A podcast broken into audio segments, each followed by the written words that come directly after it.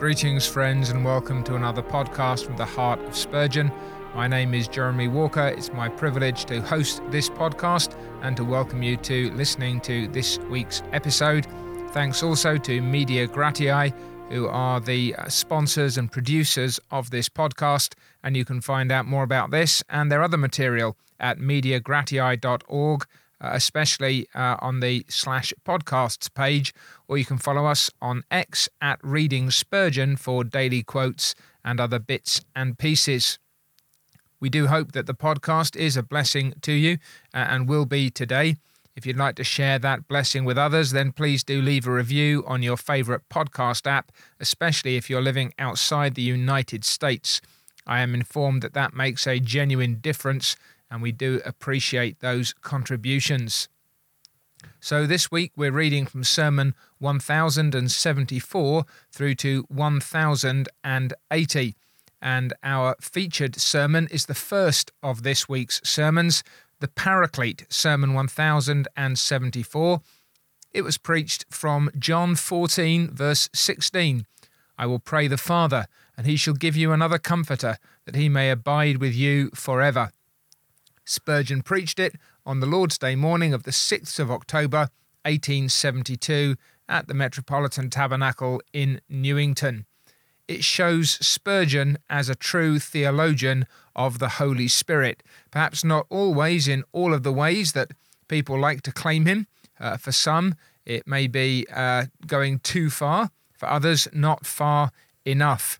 Spurgeon's one of those men, I think, that everybody likes to quote and likes to claim. Isolate a few sentences here and there from his huge output, and you can probably find him saying that something that sounds enough like what you'd like him to say to claim that he's fully on your side. And there's value then in reading a sermon like this, not only for the wonderfully rich and positive statement of uh, the, the Spirit of God uh, the, his person and his work that Spurgeon gives to us, but also to to see more in context, in depth, uh, in proportion what Spurgeon says about the Spirit's ministry.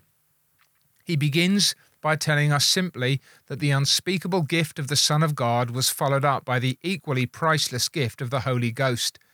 Must it not be confessed by us that we think far less of the Holy Spirit than we should? I am sure we do not exalt the Saviour too much, nor is he too often the subject of our meditations.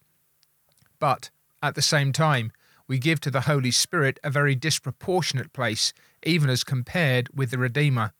I fear that we even grieve the Spirit by our neglect of him. Here's Spurgeon then, the, the, the positive pneumatology. Pneumatology is the, the doctrine or study of the of the Spirit of God. I fear that we even grieve the Spirit by our neglect of Him. I've said in a number of places that I think that uh, Spurgeon would be even more correct in saying that today amongst many reformed evangelicals because we've become so fearful of the excesses that we see in the teaching of the, the Spirit's person and work that we have become experts in all that the Holy Spirit isn't and everything that he doesn't do. Now, Spurgeon does not intend to make that mistake. He does make an interesting point, though, in his introduction, talking about the third person of the Blessed Trinity, that the word ghost was the same as spirit in years gone by when the present translation of the Bible was made, but it does not popularly signify spirit now. Superstition has degraded the word from its elevated meaning, and it might be as well, perhaps, if the word were dropped altogether and we confined ourselves to the more accurate word, Holy Spirit.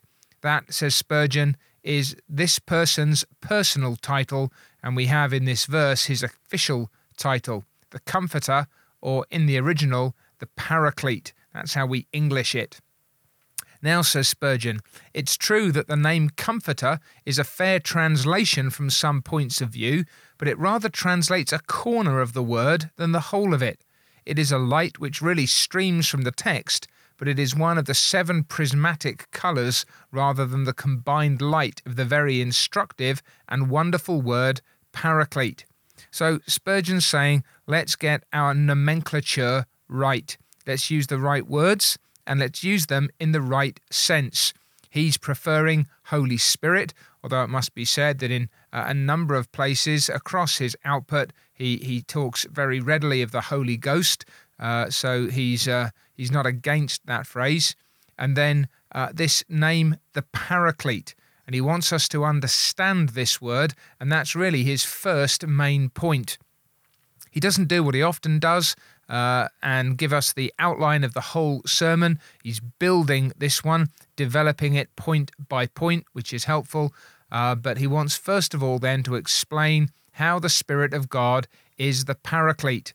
And, and just notice that without uh, yet having uh, given us a definition of this word, indeed, uh, that's part of the point of what he's going to do in his first uh, heading, he's introducing this language to us in a way that takes account of the fact that many of his congregation might not know the word and that uh, he, he wants to explain it. So he's introducing it, he's giving us a sense, he's uh, teaching us effectively here, coming down to our level without making us feel stupid. It's an important technique and skill uh, in pastoral ministry.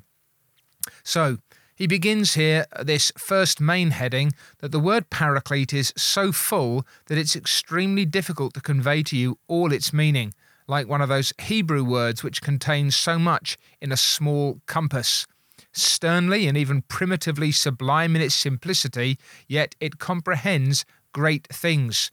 Literally, it signifies called to or called beside another to aid him. He talks about it in relation to the Latin word advocatus or advocate, and he says again, uh, we've come to use that word in a slightly different sense, so we need to be careful with it. But he wants the meaning of the word paraclete to be thought of under two headings. One called to, that is, to come to our aid, to help our infirmities, to suggest, to advocate, to guide, and so on, and one who, in consequence thereof, for our benefit, calls to us for some see in it the idea of monitor, and certainly the blessed Paraclete is our teacher, remembrancer, incentive, and comforter. His work as one called in to help us consists very largely in his strengthening us by admonition, by instruction, by encouragement, and by those works which would come under the head of a teacher or a comforter and he says it's a, a too extensive a word in meaning to be exchanged for any one word in any language. That's very important for us because I've heard people uh, criticize preachers and preaching uh, on the basis of a, a very shallow or narrow understanding of this word, for example. So, uh, if if you take something of the richness of the, the word that Spurgeon is going to explore. Somebody might say, no, no, the Holy Spirit is a comforter. Uh, that's all he does. He's just nice. He's just kind. He just helps us out. He just lifts us up. The idea that he, in any sense, is calling us on, helping us move forward, standing alongside us and stirring and spurring us, that is, uh, in some people's eyes, just not at all appropriate. Spurgeon's wonderful here. He's making very clear there's a, a breadth in this in this name, in this title, uh, that we must take full account of. What he wants to do then, in order to get a sense of this language, is to study the passages in which it occurs. So, although his text is John 14 16, he's going to draw together from John 14, 15, and 16, uh, those three chapters, these various things concerning the Holy Spirit. So, from the first text, which is ours, he says, we learn that the Holy Spirit, as the Paraclete, is to be to us all that Jesus was to his disciples. I will pray the Father, and he will give you another Comforter. So, Christ is the first Paraclete, the Holy Spirit is the second, occupying Christ's position. It would not be easy to describe all that Jesus was to his disciples when he dwelt among them, says Spurgeon. If we called him their guide and counselor and friend, we should have but have begun to catalogue his kindnesses. What a valiant leader is to an army when his very presence inspires them with valour, when his wisdom and tact conduct them to certain victory, and when his influence over them nerves and strengthens them in the day of battle, All that and more was Jesus Christ to his disciples.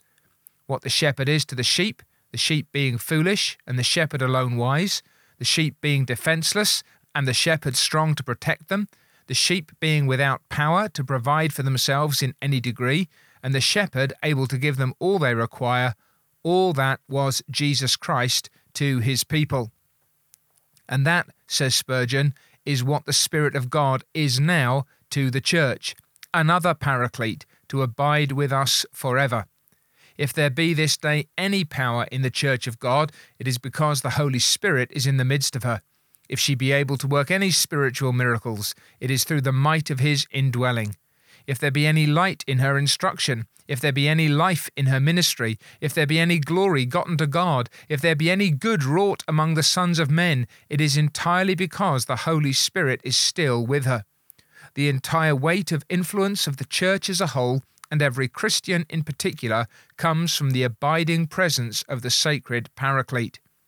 Our Lord's disciples told him their troubles, says Spurgeon. We must trust the Comforter with ours. Whenever they felt that they were baffled by the adversary, they fell back upon their leader's power. So must we call in the aid of the Holy Spirit. When they needed guidance, they sought direction from Jesus. We also must seek and abide by the Spirit's leadings. When, knowing what to do, they felt themselves weak for the accomplishment of it, they waited upon their Master for strength, and so must we upon the Spirit of all grace treat the Holy Spirit with the love and tender respect which are due to the Saviour, and the Spirit of God will deal with you as the Son of God did with his disciples. So that's from John 14, verse 16. Now, the next text is the 26th verse of the same chapter. The Comforter, who is the Holy Ghost, whom the Father will send in my name, he shall teach you all things so the Spirit of God then exercises his office as paraclete and comforts us. And remember those senses of being called to and calling to, uh, to take account of that comfort language. What comfort is there in the world equal to the words of Jesus when they are really understood? asks Spurgeon. And he says that's what the Spirit does. Is not Jesus Christ himself the consolation of Israel? And therefore, everything that is of him is full of consolation to Israel. And the Spirit, whom the Father will send in the Son's name, shall teach you all things and bring all things to your remembrance, whatever I have said unto you. So, if the Spirit of God makes us understand the doctrines of Christ, as for instance his teaching concerning the pardon of sin by faith and the love of God towards the contrite, his teaching in his own person of the need of a substitute and of the provision of a substitute, if those things be really taught to our souls, the Paraclete becomes indeed a true comforter to us. Now, the verse which follows teaches us that through the Holy Spirit we obtain peace. Peace I leave with you, my peace I give unto you. Not as the world gives, give I to you. So the Spirit of God reveals God to us as the everlasting God who loved us before the world was as the unchanging God who never can turn away his heart from you and can do and can you do otherwise asked Spurgeon than rejoice with exceeding great joy he goes on to say there's there's more here this is where he goes back to that language of advocate uh, we have a, a paraclete with the Father, a comforter here. The Spirit of God exercises for us the office of an advocate, but he is not an advocate or intercessor in heaven. Our Lord Jesus Christ fills that office. The Holy Spirit does not intercede for the saints, but he makes intercession in the saints according to the will of God. God the Son makes intercession for the saints. God the Holy Spirit makes intercession in the saints. With regard then to this making intercession in the saints, Spurgeon wants to give us an example for from the, the 15th chapter here. We find the Saviour describing his saints in the world as hated and persecuted. He bids us to expect this, but consoles us in the 26th and 27th verses. When the Comforter is come, whom I will send unto you from the Father, even the Spirit of truth which proceeds from the Father, he shall testify of me, and ye also shall bear witness, because ye have been with me from the beginning. Spurgeon means that when Christ was here upon earth, he was the one who stepped forward and confronted the foes of the disciples on their behalf. His point is that the Holy Spirit is still able to enable us to speak, uh, to speak in such a way as to, to put down those who attack us. That if we relied upon Him as we relied upon Christ when He was here upon earth, then we would soon make more progress. So, nearly all the books that have been written to answer modern philosophies are waste time and waste paper. The only way in which the church can hold her own and answer her calumniators, those who speak evil of her, is by real power from God. If there be not a miraculous spiritual power in the church of God at this day, says Spurgeon, she's an impostor. At this moment, the only vindication of our existence is the presence and work of the Paraclete among us.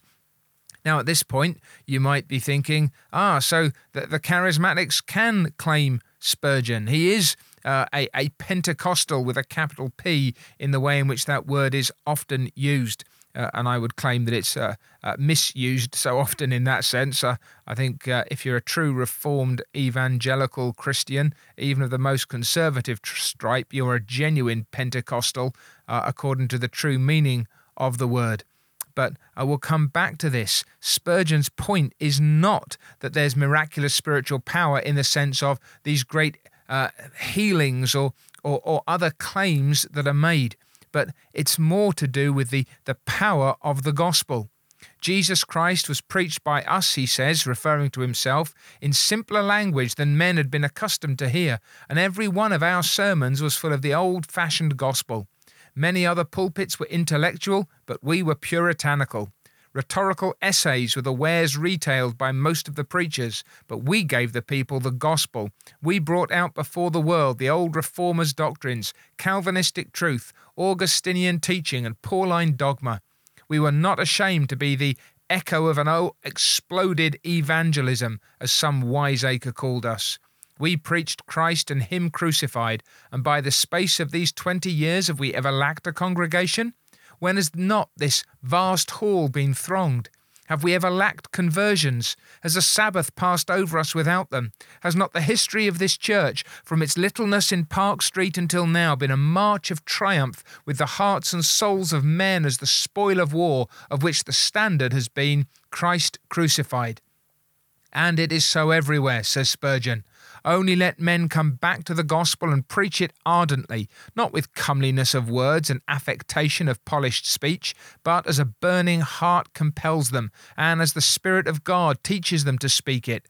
Then will great signs and wonders be seen. We must have signs following. We cannot answer the world else. Let them sneer, let them rave, let them curse, let them lie. God will answer them. It is ours in the power of the Spirit of God to keep on preaching Christ and glorifying the Saviour.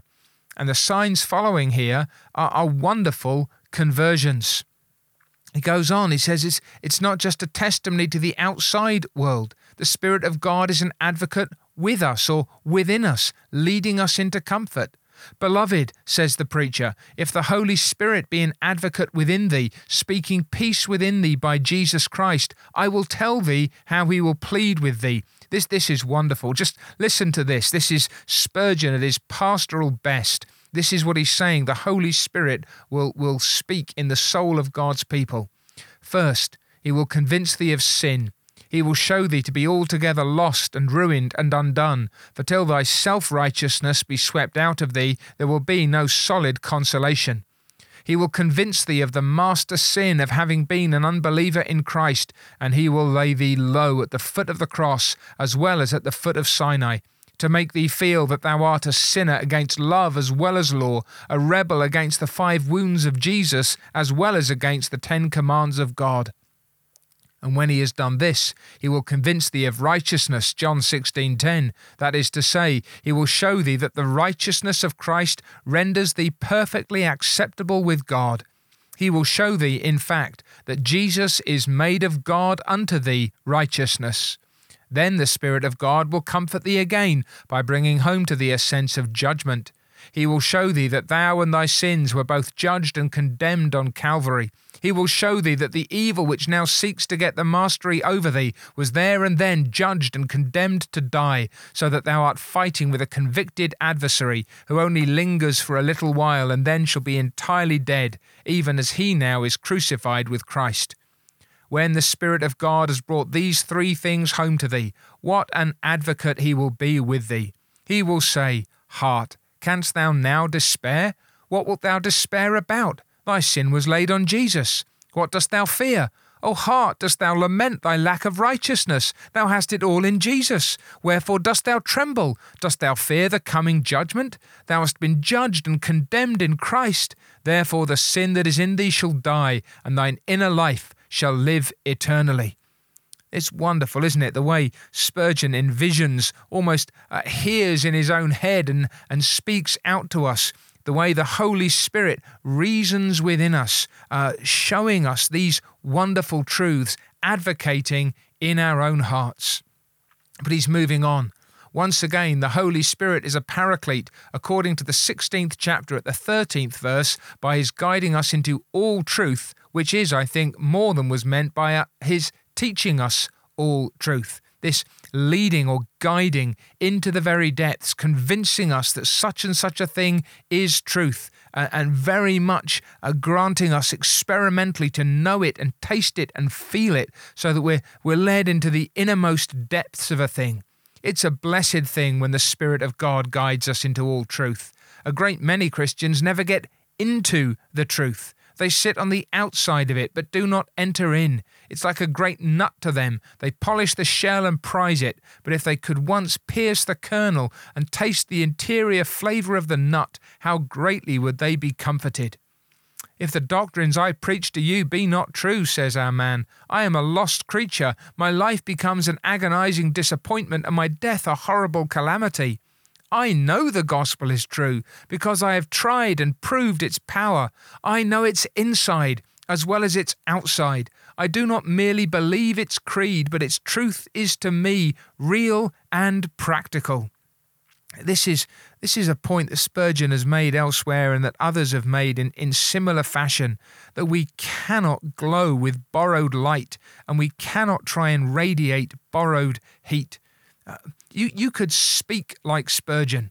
You could uh, speak with something of his eloquence. You could use his rhythms. You could use his vocabulary. But you see, this man knows what he's preaching. He is entered into its depths. It's not a mere rehearsal of true things, it's truth known and felt. The experienced believer, then, says Spurgeon, is invulnerable from head to foot against anything and everything that can be hurled against him by skepticism. We're as sure of the truth of the gospel as we are of our own existence. Why? Because the Spirit of Christ has led us into or guided us into all truth.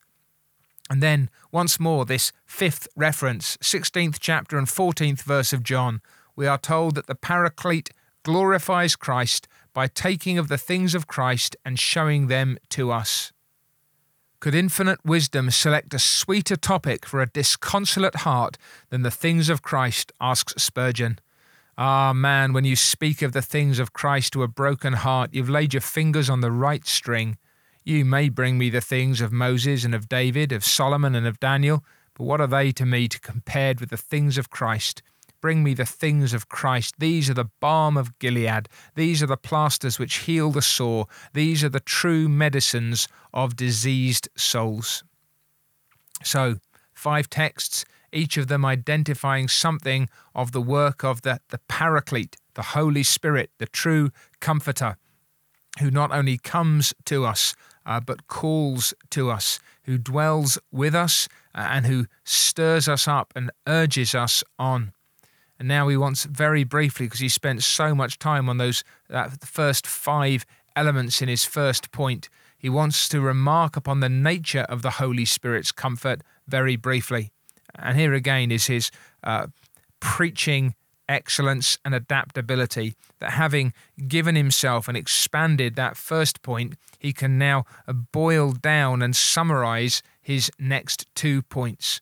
So, the nature of the Holy Spirit's comfort It is evident from the passages we've read to you this morning. Listen again how he's grounding this in the sense of the scriptures that the Spirit of God never dissociates his comfort from character. If you love me, keep my commandments, and I will pray the Father, and he shall give you another comforter. The Spirit of God never comforts a man in his sin. Disobedient Christians must not expect consolation. The Holy Spirit sanctifies and then consoles. Next, the Spirit of God does not aim at working mere comfort by itself and alone, but he produces peace in the heart as the result of other divinely useful processes. So he doesn't comfort us as a, a fond mother may please her wayward child. And fond here means uh, perhaps indulgent by yielding to its foolish wishes. The mother does not teach the child anything, nor does she cleanse its body or purify its heart in order to comfort it. Perhaps she even neglects these to please the little one. But the Holy Spirit never acts so unwisely. He blesses by purity and then by peace. So you don't expect uh, some uh, sudden grant of peace or comfort uh, out of nowhere, as it were, but by the proper means. The Spirit of God comforts us by taking away our ignorance and giving us knowledge by removing our apprehension, misapprehensions and giving us clear understanding, and by taking away our insensibility and convincing us of sin, of righteousness, and of judgment. Do not expect to get comfort merely by running to sweet texts or listening to pleasing preachers who give you nothing but cups of sugared doctrine, but expect to find comfort through the holy, reproving, humbling, strengthening, sanctifying processes which are the operation of the divine paraclete. And there's good counsel there for parents uh, as well as for uh, Christians seeking comfort from the Holy Spirit. Note next, the comfort of the Holy Spirit is not a comfort founded upon concealment, for some obtain consolation by conveniently forgetting troublesome truth. But the Holy Spirit lays the whole truth open before us, bringing all truth to our recollection, hiding nothing from us. So we get the consolation not of fools, but of the wise, peace not for blind bats, but, but for bright eyed eagles. And then, that the comforts that the Holy Spirit brings are always in connection with Jesus. Oh, beloved, do not run for consolation to mere prophecies of the future or soft reflections about the past. Hard by the cross, near to the cross, is the deep well of consolation undefiled from which the eternal Spirit draws full buckets for his thirsty people. Then, this comfort is always available. The comforts of the Holy Spirit do not depend upon health, strength, wealth, position, or friendship, but he comforts us through the truth and the truth does not change. So, the nature of the Holy Spirit's comfort, uh, Spurgeon wants to really emphasize this. It comes by the truth of God. It doesn't come by pretending that things are other than they are. It doesn't come by hiding certain truths. It doesn't come by uh, consoling us while we're still in our sins. It's not an indulgent affection that overlooks the, the proper means of bringing us to the right place. No, it's a comfort which always available, always in connection with Jesus, holds up the person and work of the Son of God before our eyes, so that by the Spirit's ministry in our souls we obtain the consolations and the encouragements which we need. And now, finally, some observations upon the whole subject. Uh, I'm just going to read the first one, one to the believer and one to the unconverted. Listen to what he says to the believer Dear brother, honor the Spirit of God as you would honor Jesus Christ if he were present. If Jesus Christ were dwelling in your house, you would not ignore him. You would not go about your business as if he were not there. Do not ignore the presence of the Holy Ghost in your soul. I beseech you, do not live as if you had not heard whether there were any Holy Spirit. To him pay your constant adorations Reverence the august guest who has been pleased to make your body his sacred abode. Love him, obey him, worship him. Take care never to impute the vain imaginings of your fancy to him. I have seen the Spirit of God shamefully dishonoured by persons, I hope they were insane, who have said that they have had this and that revealed to them. There has not for some years passed over my head a single week in which I have not been pestered with the revelations of hypocrites or maniacs. Semi lunatics are very fond of coming with messages from the Lord to me, and it may spare them some trouble if I tell them once for all that I will have none of their stupid messages. When my Lord and Master has any message to me, he knows where I am, and he will send it to me direct, and not by madcaps. Never dream that events are revealed to you by heaven, or you may come to be like those idiots who dare impute their blatant follies to the Holy Ghost. If you feel your tongue itch to talk nonsense, trace it to the devil, not to the Spirit of God. Whatever is to be revealed by the Spirit to any of us is in the Word of God already. He adds nothing to the Bible and never will. Let persons who have revelations of this, that, and the other go to bed and wake up in their senses. I only wish they would follow the advice and no longer insult the Holy Ghost by laying their nonsense at his door. At the same time, since the Holy Spirit is with you, beloved, in all your learning, ask him to teach you. In all your suffering, ask him to sustain you. In all your teaching, ask him to give you the right words. In all your witness bearing, ask him to give you constant wisdom. And in all service, depend upon him for his help believingly reckon upon the Holy Spirit. We do not continually take him into our calculations as we should. We reckon up so many missionaries, so much money, and so many schools, and so conclude the list of our forces. The Holy Spirit is our great need, not learning or culture. Little knowledge or great knowledge shall answer almost as well if the Spirit of God be there, but all your knowledge shall be worthless without him. Let but the Spirit of God come, and all shall be right. I would we took the power of the Spirit into our calculations always. You have a class at school, and you do not feel fit to teach it. Ask Him to help you, and you do not know how well you will teach. You are called to preach, but you feel you cannot. You are dull, and your talk will be flat, stale, unprofitable. Bring the Holy Spirit into it, and if He fire you, you shall find even the slender materials you have collected will set the people on a blaze. We ought to reckon upon the Spirit. He is our main force. What if we say He is our sole force? And we grieve Him exceedingly when we do not reckon upon Him. Love the Spirit, worship the Spirit, trust the Spirit, obey the Spirit, and as a church cry mightily to the Spirit. Beseech him to let his mighty power be known and felt among you. The Lord fire your hearts with this sacred flame, for as this made Pentecost stand out from all other days, may it make the close of this year stand out in our history from all other years. Come, Holy Spirit, now, thou art with us, but come with power, and let us feel thy sacred might. I would suggest that that's real Pentecostalism.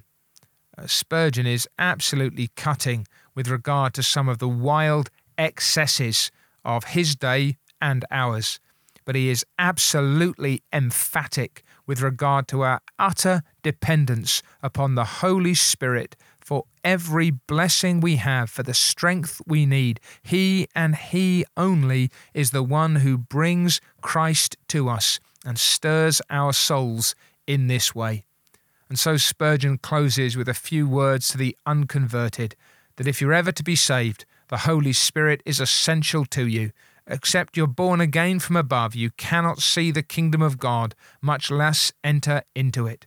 Without the Holy Ghost, you are dead. You will never come to any life unless He quickens you. And even the Saviour Himself upon the cross will never be a Saviour to you till the Holy Spirit come and give you eyes with which to look upon Him and a heart with which to receive Him. Remember that. Therefore I charge thee, take care that thou honour that Spirit, and say never a word against him, lest thou be found guilty of that sin against the Holy Ghost which shall never be forgiven, neither in this world nor in that which is to come. As evangelistic charges go, that's probably one of the more unusual. Let me ask you, says Spurgeon, has he ever convinced you of your sin in not believing in Jesus? Has He convinced you that there's no righteousness but in Christ? Has He convinced you that God will judge you and all the rest of mankind according to our gospel by Christ Jesus? If so, since he has done thus much for you, beseech him now to take of the things of Christ and show them to you. There is hope for you there. See how he's now uh, taking those very truths that he's spoken primarily to God's people, and he's saying, This is what you need. It's, it's a wonderful uh, application of the truth to the unconverted. All the salvation of a sinner lies in Jesus.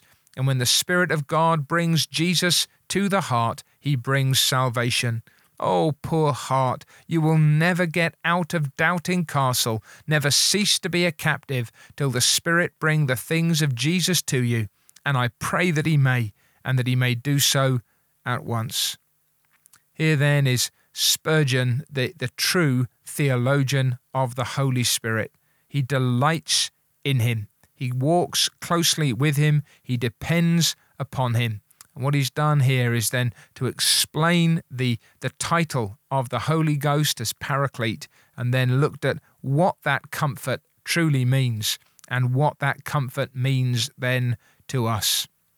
It's a, a sermon that is uh, both then an antidote to uh, the unscriptural notions of the person and work of the Holy Spirit that, that, that make him uh, in effect, some kind of uh, divine firework display for the, the, the entertainment of men, and on the other hand, uh, to turning him into uh, some kind of uh, gloomy shade in the corner, diminishing him in the eyes and hearts of his people. This is the Holy Spirit as he truly is, at least in some small measure. And I hope that by looking at this sermon together, your heart has been stirred, your soul has been encouraged to call upon God and to ask that we may have more of the Spirit who has been given to the church. I trust it has been a blessing to you, and I trust that you'll join us again next time when we're hoping to look at Sermon 1086 Jesus, the King of Truth. That's the uh, title of next week's featured sermon, reading from 1081 to 1087, and that one is Sermon 1086. So do join us then, and I trust it will be again a blessing to you under the smile of the Spirit of God.